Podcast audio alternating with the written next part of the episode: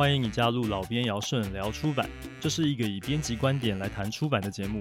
如果你对出版、编辑、阅读、写作有兴趣，欢迎你来和我一起聊出版。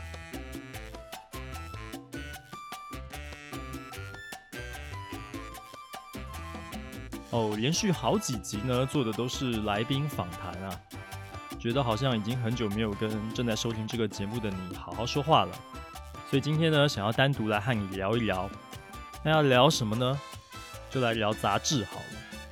这个跟我最近的工作也有一点关系。在我目前负责的工作内容当中呢，我们有两本看起来很像杂志。但又说不上来，它到底还算不算是杂志的刊物？分别是 Easy Talk 的总编严选，还有就是 Easy Japan 的尼碰所藏。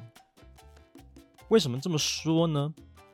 因为杂志的定义啊越来越模糊了，而我们又必须要把这些刊物编出来，所以在工作的过程当中呢，就遇到了很多需要再思考。需要再解决的问题。那我们来定义一下杂志到底是怎么一回事好了。杂志的英文是 magazine，但你可能听过另外两种东西啊，一个叫 MOOC，一个叫 zine。我们先来讲 MOOC。MOOC 是日本人弄出来的东西了哈，它结合了 magazine 的 M 跟 book 的 OOK，就变成了 MOOC。这个字通常也会被翻译成杂志书，你可以在网络上找到杂志书的定义啊，写的蛮具体的。一般来讲呢，它就是所谓的具有杂志出版的快速节奏，还有呢就是内容刊载大量图片这两种特性。再来就是它具备了书籍的论述结构、知识深度和保存价值。说到这里哦，这个定义我有一点点不太同意的地方呢，就是所谓的保存价值这件事情了。言下之意，好像书籍才有保存价值，可是杂志没有。可能也有很多人觉得说，杂志呢，它有时效性嘛，所以过期杂志好像就没有必要继续留着了，因为看过了。但我是不这么认为啦。我觉得杂志呢，其实是。很有保存价值的。首先啊，以主题性来看，比方说职棒杂志，如果你现在手上有第一期的职棒杂志啊，相信我，那很有价值的，很值钱的。那如果是比较具时事性质的，主题内容比较广泛的，出刊频率比较高的这种啊，比方说数字周刊好了哈，这种杂志就没有保存价值了吗？我想也不尽然。我们可以想象一下啊，假设你在多年之后啊，站在时代的洪流上面去回顾这类杂志呢，它都会变成是当时那个年代时空背景的铁证啊。你想要了解某一个时期的政治啊、经济啊、社会文化呀、生活啊这些样貌的话呢，这种杂志其实呢都变成是很具体的记载，它留下的就是线索。哦，有很高的研究价值的，所以我觉得杂志不管它是什么样类型的，它都是有保存价值的。去年我去参加了一场成品讲堂的课程，在敦南店，那是台湾知名的社会学家李明聪老师啊，他开的课，就是那个我在市场待了一整天，我又在市场待了一整天的主持人啊，李明聪老师。他的那一门课的谈论主题就是杂志，但是他教的呢，不是说杂志的编辑工作，或者说这个运作的流程这类的话题，不是谈这些，他是透过每一个时代不同风格类型的杂志呢，去谈什么社会脉络、时尚潮流啊、流行文化呀、呃、城市的发展啊、家庭关系啊，甚至性别议题等等。哦，这些包罗万象的话题。那在这门课里面呢，我有一个很深的体认。这个体认其实也影响到我重新回过头来看编杂志，甚至办杂志这件事情。总而言之呢，杂志跟社会脉动呢是切不开的。杂志是时代的表征，甚至呢，杂志应该是要走在时代的前端的。所以啊，无论是什么样的杂志，真的一定有它保存的价值。这个人类历史上最早出现的杂志是什么杂志呢？是在西元一六六五年，法国有一位律师他办的《智者》杂志。那这个法文的名字 我不确定我念的是不是对的，因为我可能是英文发音的逻辑在念哈。这个律师的名字叫做 Dennis Desailly 哈，D E N I S，Denis，对，就 D E，Sallo 就是 S A L L O，这位法国律师。他同时好像也有科学家的背景吧？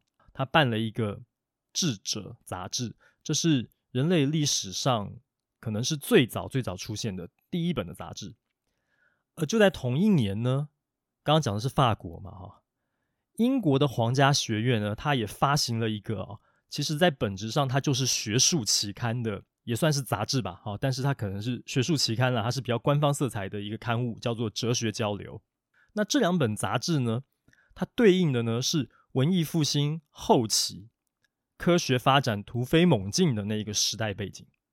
那个年代在欧洲，无论是数学啊、物理学啊、生物学啊、医学啊、天文学啊，都是突飞猛进的在发展的。甚至航海技术，那个时候它直接影响到的就是地理大发现。我之前在节目当中曾经说过的那个古腾堡印刷术呢，也是这个时代的产物。所以你要说《智者》杂志和《哲学交流》这两个刊物呢，影响了百年之后的工业革命呢，我觉得也不为过了。那《智者》杂志呢，有一则写得非常具体的发刊词，把这一本杂志呢想要讲的内容啊。交代得非常清楚，我觉得蛮有意思的。我在这边念一下哈，一共有五点。第一点是，编辑要提供读者欧洲最新的图书出版资讯，不仅是列出书单，还有书评跟内容简介。第二点，名人赋文及其生涯重要事迹。第三点，物理化学之实验结果与新发现的交流平台，向读者解释。包括自然现象、天文、机械与动物解剖等科学知识。第四点，报道教会与法院所颁布的法案判例审查结果等等。第五点，总而言之，没什么是在欧洲发生的知识是你不能从这本杂志里面学到的。啊，仔细想想啊，当今的纸本媒体啊，甚至是电子媒体、网络媒体啊，讲的不外乎其实也就是这些内容啦。这个基础呢，就是十七世纪的时候，《智者》杂志打下来的。两百年之后呢，日本史上最早的杂志出现了，哈，《西洋杂志》，它是在一八六七年创刊的。不久啊，过了几年啊，一八七四年的时候呢，《明六杂志》也创刊了。那这两本杂志对应的呢，是明治维新。又过了三十年，到了一八九六年呢，中国史上最早的杂志《时务报》也创办了，在上海。它对应的呢是清末的维新运动，以至于影响到后来革命党推翻满清。所以你知道啊，这些杂志的祖师爷啊，原来他们都是来搞革命的。办杂志的人哦，是有理念、有个性的。杂志这种刊物啊。就是有着前卫的基因，无论他要探讨的是什么主题，他理当都是要走在时代前端的，这就是他的本质。嗯，好，我要回过头来讲 MOOC 了哈。刚刚讲到 MOOC 的定义嘛，哈，简单讲了哈，表面上看起来像杂志，实际上呢是以书的结构来论述的一种出版品，这是 MOOC。另外还有一个叫 Zine 的东西嘛，刚刚前面提到的啊，Zine 就是把 magazine 的那个 mega 去掉，M A G A 把它拿掉，只留下后面的 zine。那相对于杂志，zine 就被翻译成小志。什么意思呢？倒不是全然说它就是比较小，也不是说它比较不杂，它有一个明确的定义啊，是它必须是独立出版、自行出版的。这个概念有点像同人志啊，就是它不是出版社以商业的这个编务流程制作出来，然后广发的这个刊物，它其实都是个人啊自行自费，然后它的发行量非常小的这种东西。Zine 的发展呢很早，其实它在一九三零年代的时候呢，在美国开始的。一开始是科幻小说爱好者这样的一个族群里面，在这样的一个阅读类型里面冒出来的。这个也跟当时啊美国经济大萧条的那个时空背景呢有点关联。那过去这几年在我们台湾啊，可能也快要十年了哈。台湾有很多关于 Zine 的讨论。你如果有兴趣的话呢，你可以去找一本书来看。这本书是麦浩斯出版的，呃，作者是古小英的《Zin，》，我的独立出版，设计、制作、发行由我决定。这本书呢还蛮有趣的，就是把如何去把一本 Zin 做出来呢，交代的蛮清楚的，可以看一看。那无论呢是 Magazine、MOOC 还是 Zin，在过去这些年啊。我们或许都还可以呢，找出相对来讲很明确的，可以把他们这三个东西分得很清楚的这些定义。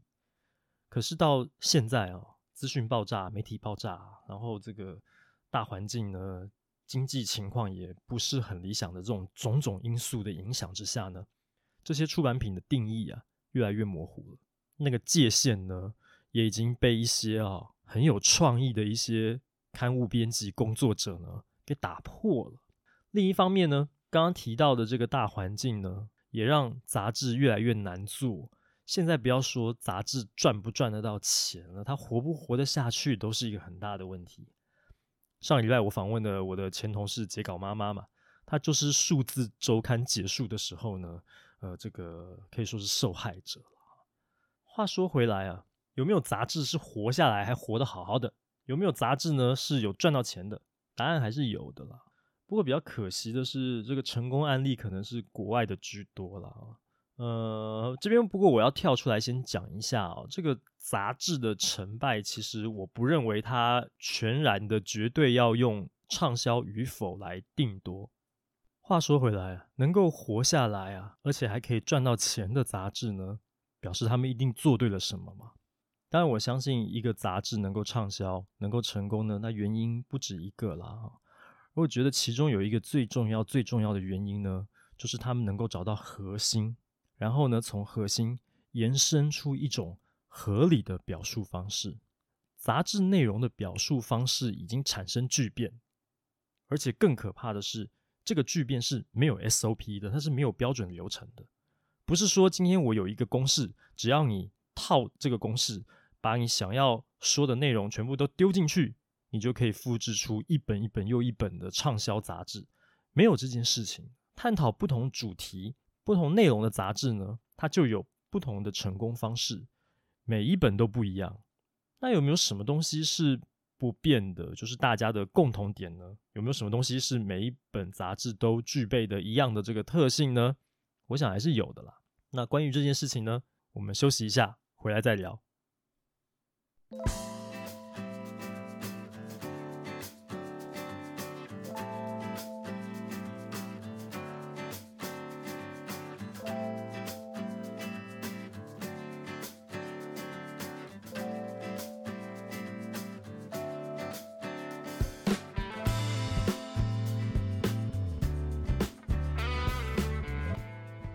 前面节目内容中提到了 Zine，刚刚好。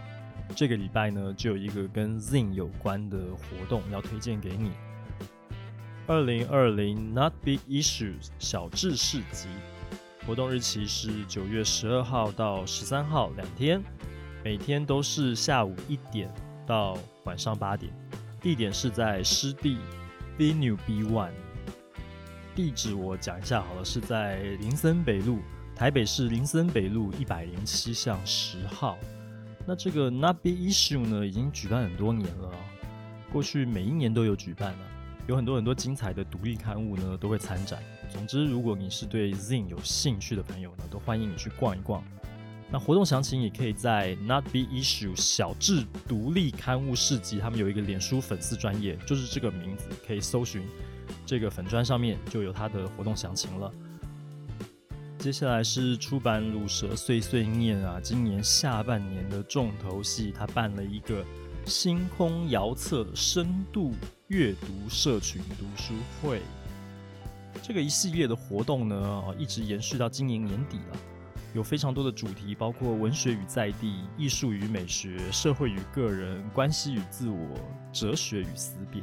他每一个主题都选了五本书，有各自不同的带团人，也有不同的讲者。那整个系列活动从九月初已经开始了，不过因为它一直延续到今年年底，所以后期还有一些场次、时间、地点，呃，包括带团人跟讲者呢，还没有百分之百的完全确定。所以呢，主办单位呢，他们会持续更新他们的这个活动讯息。那活动场次非常多。讲者都是一时之选，包括我们很熟悉的边笑边哭的 B 边，还有活水来测房的黄正南，独角兽计划的创办人李慧珍，你的孩子不是你的孩子这本书的作者吴晓乐，还有资深媒体人名作家徐欣怡，嗯，场次非常多哦，个个是大咖，我在这边就不一一的报告了。活动详情你可以在以下这些脸书粉丝专页找到，分别由。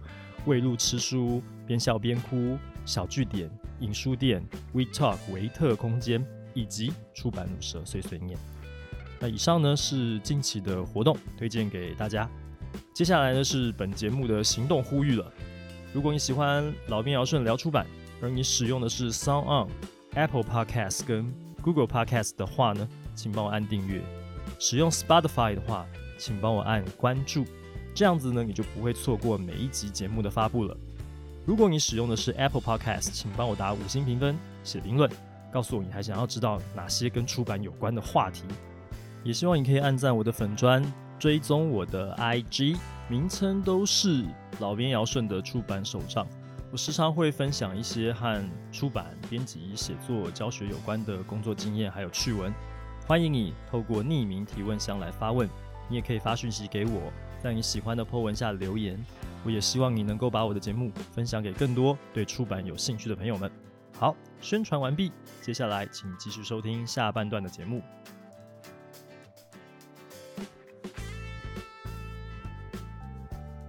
你印象中的杂志是怎么样的呢？就从我印象中的已经收掉了的数字周刊来看看，我们来回顾一下吧。哈它其实是有一个很明确的编排流程的，这个流程呢，基本上符合一般人的阅读逻辑。撇开其实很重要的广告页来讲，当你翻开一本数字周刊的时候，你会先看到什么呢？你会先看到短的、杂乱的、没什么营养的各种名人、明星、艺人，他们什么样不光彩的、出洋相的那些内容。版面上呢，他一跨两页呢，可能就放了好几张照片，可能是谁谁谁在路边尿尿啊，谁谁谁抢了记者的相机，然后比中指啊，谁谁谁喝醉了酒在机场大闹啊，那谁谁谁安全裤又被拍到啦之类的这种很琐碎、很无聊的这些事情，然后全部都是丑态，没有光鲜亮丽的。接下来呢，他的文章就越来越长了，你会开始看到。跨页的单张的大照片，那中间会有头条，有主题，哦，所谓的封面故事。再来呢，会有和当期主要报道有关的这些内容啊，延伸出去的各种故事，但都是丑态。你会发现，他都在讲一些不堪的、不光彩的事情。到了中后段，你会看到相对来讲内容更硬的。专题了，就是说你可能会出现更多更多的专有名词，你需要花多一点的时间去理解它的内容。那到后段呢，还会有什么呢？还会有一些篇幅短，它占版面比较少的内容。那也有一些就是纯粹就是资讯性的东西，可能有一些业配文，好，就会在这里。最后面通常是专栏，它篇幅也不长，可能一页或者一跨。可是这个知识程度呢，就变得比较高了，或者是说它看起来变得好像有一点高了哈，就是你会需要更多的知识基础呢，才能读懂的文章。这些专栏的作者呢，可能就是社会名人啊，有素养的啊，专业领域啊，资深的啊，总之就是一些具有专家身份的人啦。我大概总结一下哈，你整本数字周刊这样看下来，它大概可以拆分成三个部分。第一个部分就一开始啊，它是碎的、浅的，没有什么需要理解的内容。哦，也都是一些一些人物的丑态，就这么简单。再来是长的、重要的，可是是好读好理解的内容。最后是短的、比较深的，没有那么容易理解的内容。如果你够敏感啊，你会发现这东西很像三幕剧，也有一点像是呃一些自媒体的意见领袖他们常常提到的一套公式。尤其是知名的 YouTuber，他们都很喜欢讲这个东西，叫做 HIBC 公式，就是讲影片拍摄、影片内容结构的这个公式。我简单讲一下啊，HIBC 呢，它就是第一个 H，就是极短的 Hook，很短很短很短，要勾引受众的需求，通常就是标题而已。再来呢是短的 Introduction。介绍主题，再来就是长的了。这个 B 呢，就是 body of video，就是整个影片的身体，它就是论证、表演、验证你的主题，并且它还有一个重点是在这一段的后面，他要把它摘要 review 一遍。最后呢是短的，叫做 call to action，行动呼吁。就是大家熟知的什么订阅、按赞、开启小铃铛，就是这个东西啊。大概就是不外乎这样的一个公式。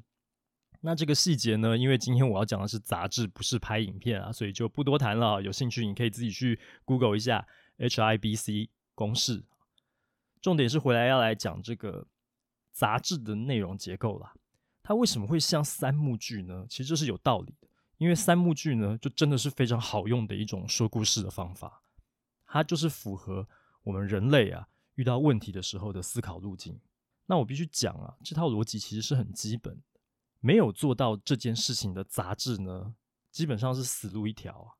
呃，可是有做到这件事情的杂志呢，它未必是可以畅销的，大概是这样。那重点是什么呢？重点是，就算你真的想要找一个公式来套，你也要有内容，你也要有你想要讲的东西。又或者说呢，你要很清楚你要服务什么读者，你想要满足什么需求，你才找到内容拿来套这个公式。那甚至呢，当你想清楚你要讲的内容是什么的时候，你可能就会发现，你不是要去硬套一个公式，你必须要去做一些调整。那么在这边呢，我想要推荐一个我个人非常喜欢的杂志啊，这个杂志叫做 B 杂志。它还有一个独立的副牌，我也非常喜欢，叫 F 杂志、B 杂志、F 杂志。你看到这个封面，你就知道它的刊名就是一个字母 B、F，就是这样子而已。当然了，边上还有一些小文字告诉你它是怎么一回事了哈。那 B 杂志的 B 呢，是 brand 品牌的这个 B，它是一个韩国的杂志，它是在。二零一一年的时候创刊的，它目前是以一年出版十期这样子的一个 tempo 呢，在出刊。它每一期都分成韩文版跟英文版两种版本，而不是做那个韩英并成什么对照，不是，是韩文版有韩文版单独的，英文版有英文版单独的，但内容其实是一样的，只是语言不同而已。在台湾是可以买得到 B 杂志，也可以买到 F 杂志。那我看到在台湾的书店的都是英文版，我没有看过韩文版，我不晓得买不买得到韩文版了啊。那总之呢，在成品啊，成品的那个外文杂志区，你大概都可以找得到 B 杂志。目前它已经出到第八十四期了，它每一期只介绍一个品牌。那那个 F 杂志呢，它就是每一期只介绍一种食物。F 杂志的出刊频率就比较不固定了，它不是说一年出十本还是怎么样的，它目前只出到十三期，好，它也是一样有韩文版跟英文版的不同。那因为这个杂志呢，它的刊名就是一个字母而已，如果你要去搜寻的话，可能不太好搜，所以我会建议你就直接去打网址，网址是 magazine dash b 打 c o 打 k r。再讲一遍啊，magazine m a g a z i n e dash b dot c o dot k r。你就可以看到它每一期的封面就排在上面，B 跟 F 都看得到，很精美，很精美。刚刚讲到 B 杂志每一期都只介绍一个品牌，他们做过哪些品牌呢？做过蓝瓶咖啡、无印良品、Häagen-Dazs、IKEA、Instagram、YouTube、Netflix、Chanel、Mini、Pantone、New Balance，面向很广。他还做过一期呢，欧冠联赛，就是那个足球那个欧冠，还做过他们的同业哦，就是另外一本非常好看的杂志叫《Monaco》，还做了一期《Star Wars》星际大战，所以对他们来说，星际大战也已经是一个品牌了。有的时候他们也会做一些城市哦，比方说他们做过首尔，做过巴厘岛，做过波特兰，做过京都。这个杂志关注的四个面向啊是。Beauty 美丽、实用 Practicality、价格 Price，还有哲学 Philosophy，这个也是他们选定受访者的标准。那我觉得最屌的就是啊，他们是不做业配的，什么意思呢？就是说他不是收钱的哦，他不是说收了刚刚讲的那些品牌的钱，所以他都讲这些品牌的好话，不是的，他是客观的。还有它的标准，就是刚刚讲到那四个面向哦，它跟受访者之间的那个关系呢，是没有这个金钱、没有这个权利的关系，没有从属关系的，所以它是平行的，他不会觉得他自己矮人家一截。他去讲这些品牌的故事，他去受采访的时候，他觉得他跟对方是对等的。那这个态度很重要啊，因为这个事情呢，就保持了他们这个杂志的个性。呃，我来讲一下 B 杂志的这个内容样貌好了。不过这个杂志呢，它很吃图片，我 Podcast 节目没有办法带你们看到版面啊。那除非你也喜欢这个杂志，你手边刚好有这个杂志啊，不然可能要麻烦你想象一下了哈。我我尽量把它讲的具体一点。呃，不过呢，因为这个杂志它内容蛮充实的，如果要整本都讲完的话，大概三四个小时都都不够啊，所以我就取重点，我就讲开头跟结尾的部分，中间的地方我就快速略过哈。那我手边现在这一期刚好有一期啊，就是第四十九期，这一期讲的是 Netflix。那你一翻开呢，你首先会看到的呢是几张满版的大照片。第一张是一个跨页的照片，就是一个传统的。美国的这种电影院的门口，它跨页的，所以它左边那一页呢，就是这个电影院的大门。那门的上方有那个霓虹灯哦。它右边这一页呢，有几个人，大概三四个人站在路边，然后有有撑一把很大的阳伞。你不仔细看，可能也不晓得他们这个是是路边摊还是什么。但是我在猜，它可能比较像是。正在准备一些拍摄工作，因为我有看到他们拿一些反光板的东西，大概是这样的一张照片。那你再翻到下一页呢，你就发现了是有两张照片啊，一页一张照片。呃，左边这一张照片呢，它是在地板上啊，就是室外的那个人行道的地板上放了几个红色的英文字母。那这个英文字母是什么呢？其实就是那个老电影院的。霓虹灯啊，它的那个单字啊，拆下来的那一块一块的那个字字样。那旁边那张照片也是一个单页的照片，但也是满版的。很显然，它就是一个 DVD 出租店的那个室内陈设的样子。再翻过来呢，就是第四张照片，它又变成一个跨页的照片了。那这张照片呢，呃，是电影院里面啊，就是播映厅的这个照片了。画面上方是深红色的布幕啊，把荧幕盖起来的。下方就是一排一排又一排的黑色的这个座椅。左页呢，哦，大概在偏上方的地方有一个那个出口标示，右页的下方哦，就是座位区里面呢，你可以看到有一个穿着白衬衫的男性背对着镜头。翻过这三跨之后，你会看到编辑的话占了一跨，但是它只有左页有标题，所有编辑的话的内容通通都放在右页，所以它左页呢是留白的。接下来呢是目录，一样，它的那个 content 那个那个部分啊，也是做这种留白的方式。那进入本文之后呢，第一个单元是 Market，你会看到一些照片，但它不再像是像前面那样子满版的了，它是比较碎的白法哦。它一个跨页里面就有三张照片，基本上呢维持的由左至右、由上到下的这个编排的逻辑，但是呢照片跟文字它是有一些地方是有交叠的、有穿插的啊。这三张照片呢有它的顺序。第一张呢，他先给你看的是一个从远处看的一个街景，你可以看到还蛮清楚的一整条街的样子。第二张照片呢是一个近景，就是街上的一个角落有一张电影海报，重点是那个海报。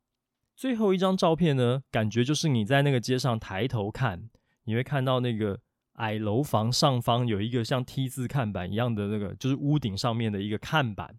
那看板上面放的是什么内容呢？是电视影集的播出广告。好，这个是它 market 这个部分。到下一个单元呢，进入的是 inner space 这个单元。那这里的摆法，照片的摆法就不一样，因为前面刚刚讲的它是穿插的嘛。这里的摆法呢，它就是完完全全就是整齐划一啊。这个单元里面的图片内容啊，都是你在手机。或者是电脑荧幕上看到的 Netflix 的播放界面，那每一张照片它都非常整齐的排列，照片跟照片之间的这个间隔是很大的，它没有文字叠到那个照片上面，也没有照片叠到照片上面，全部都是切开来的，整齐划一。包括前面那个单元跟现在这个单元呢，这两个单元它都只有四页，就只占两跨而已，但是它使用了不同的编排方式。你不难发现它的意图，其实版型设计的逻辑呢，是紧紧的跟着他想要讲的那个论述的内容在走的。它是一个从乱到整齐的概念。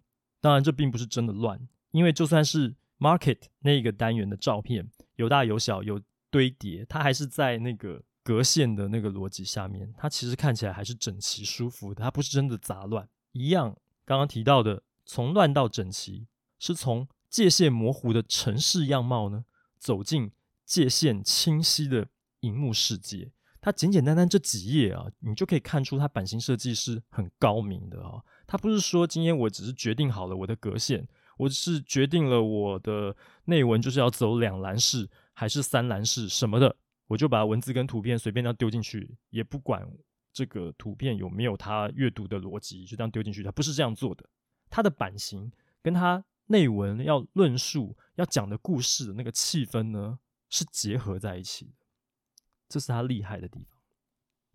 那中间的部分我就快速讲一下了哈。每一期的 B 杂志呢，大致上都是在这个逻辑下面去讲故事的。它会有品牌里面的几位重要人物的专访，嗯，重要的人呢，他就会有整页满版的照片。那次要的人，他可能就会呃，照片比较小。那那种最重要的人呢，他会多放几张照片，但是他放照片的那个方式呢，就像是你认识一个人，他是先从模糊，甚至是先从背影啊，到最后全面给你看一个完整的照片，这个人长什么样子。这个是他们在处理人物的专访的时候，放照片的时候的一些技巧。再来呢，有他们办公室，有他们实验室的介绍，你可以看到很多器材，很多介绍。他也做了一些单元，就是透过呢一些物件呢、啊、来讲述影视文化发展的一个流程，诸如此类的，有很多很丰富的内容。到后段呢、你会看到他们来刊出的东西，就是他们历来啊有推出的影片作品介绍。那这个地方呢，它的编排就比较细碎一点了。它一个版面上呢会出现好几部片子的小封面，然后你会看到一个单元。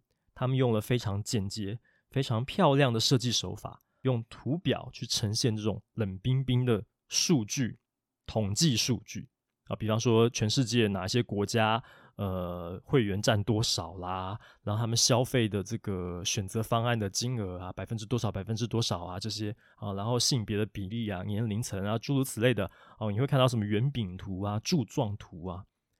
那有一个很厉害的地方，就是它这个地方的用色其实非常简单，它只用了红色跟蓝色两种颜色而已，就把冷冰冰的数据呢做得很精致。这个东西如果幻化成文字，其实是很难消化的。就是给你看图，用图解的方式，其实是很清楚、一目了然的，而且版面好看。到了最后最后的那几页呢，就跟它开头的那三块一样，它又变回了满版的大照片。最后有三张照片，它都是跨页的。你不仔细看哦，不会发现它其实有一点些微的微妙的差距。什么意思呢？第一张照片，你先看到的那张照片，它是有英文字幕的毒枭，各位知道吗？Netflix 上面有一个影集叫《毒枭》，那个画面就是毒枭的画面，然后它下方是英文字幕了哈。那整张照片就是一跨两页满版的，但是呢，在照片的左下方，你会看到一点点就是荧幕的黑框，一点点而已。那你翻过来看第二张，第二张照片呢，它是有阿拉伯文字幕的哦，但是那个画面里面是什么戏呢？是《绝命律师》啊，不是《绝命毒师》哦，是《绝命律师》，其实就是这个《绝命毒师》延伸出去的那另外一部剧了哈。那这张照片就有点有趣了，因为它的整个右边跟整个下面，你很明显的可以看到一个倒过来的 L 字形的那个黑框，一个直角，就是右下角。延伸出去，边上的黑框很明显。到了最后一张照片，第三张照片，它是简体中文字幕的纸牌屋，但是那个影集的画面变得很小了，就是在那一跨整个图片的中心有一个小小的长方形，然后它四边通通都变成了是很厚很厚的黑色的框。不知道我这样讲你能不能想象哈？那感觉其实很像是 zoom out。啊，就是画面渐小的那个效果，表示它要收尾，它要结束了。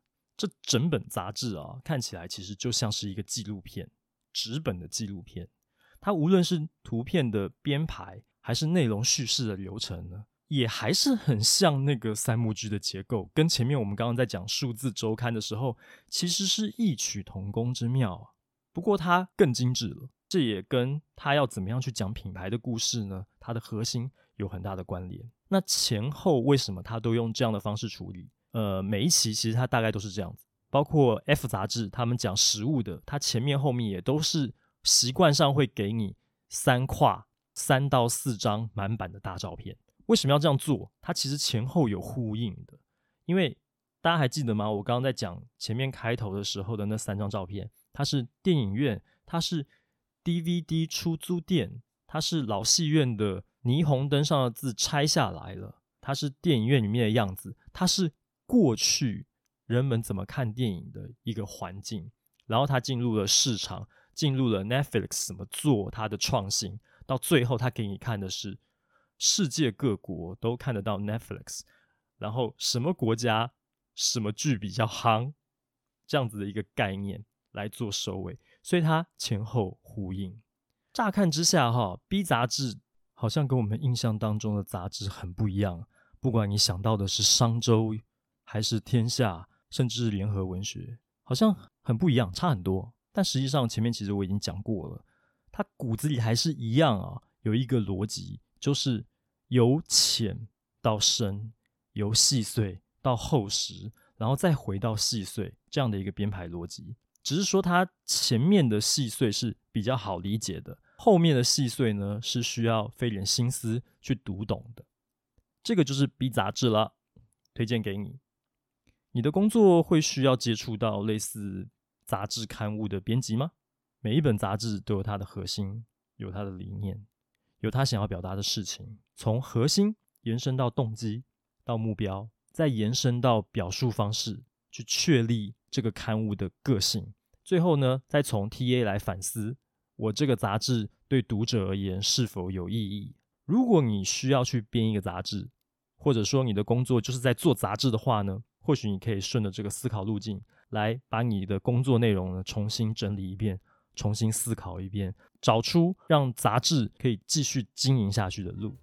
最后我想要说的是办杂志啊是很伟大的一件事情因为你要走在很前面。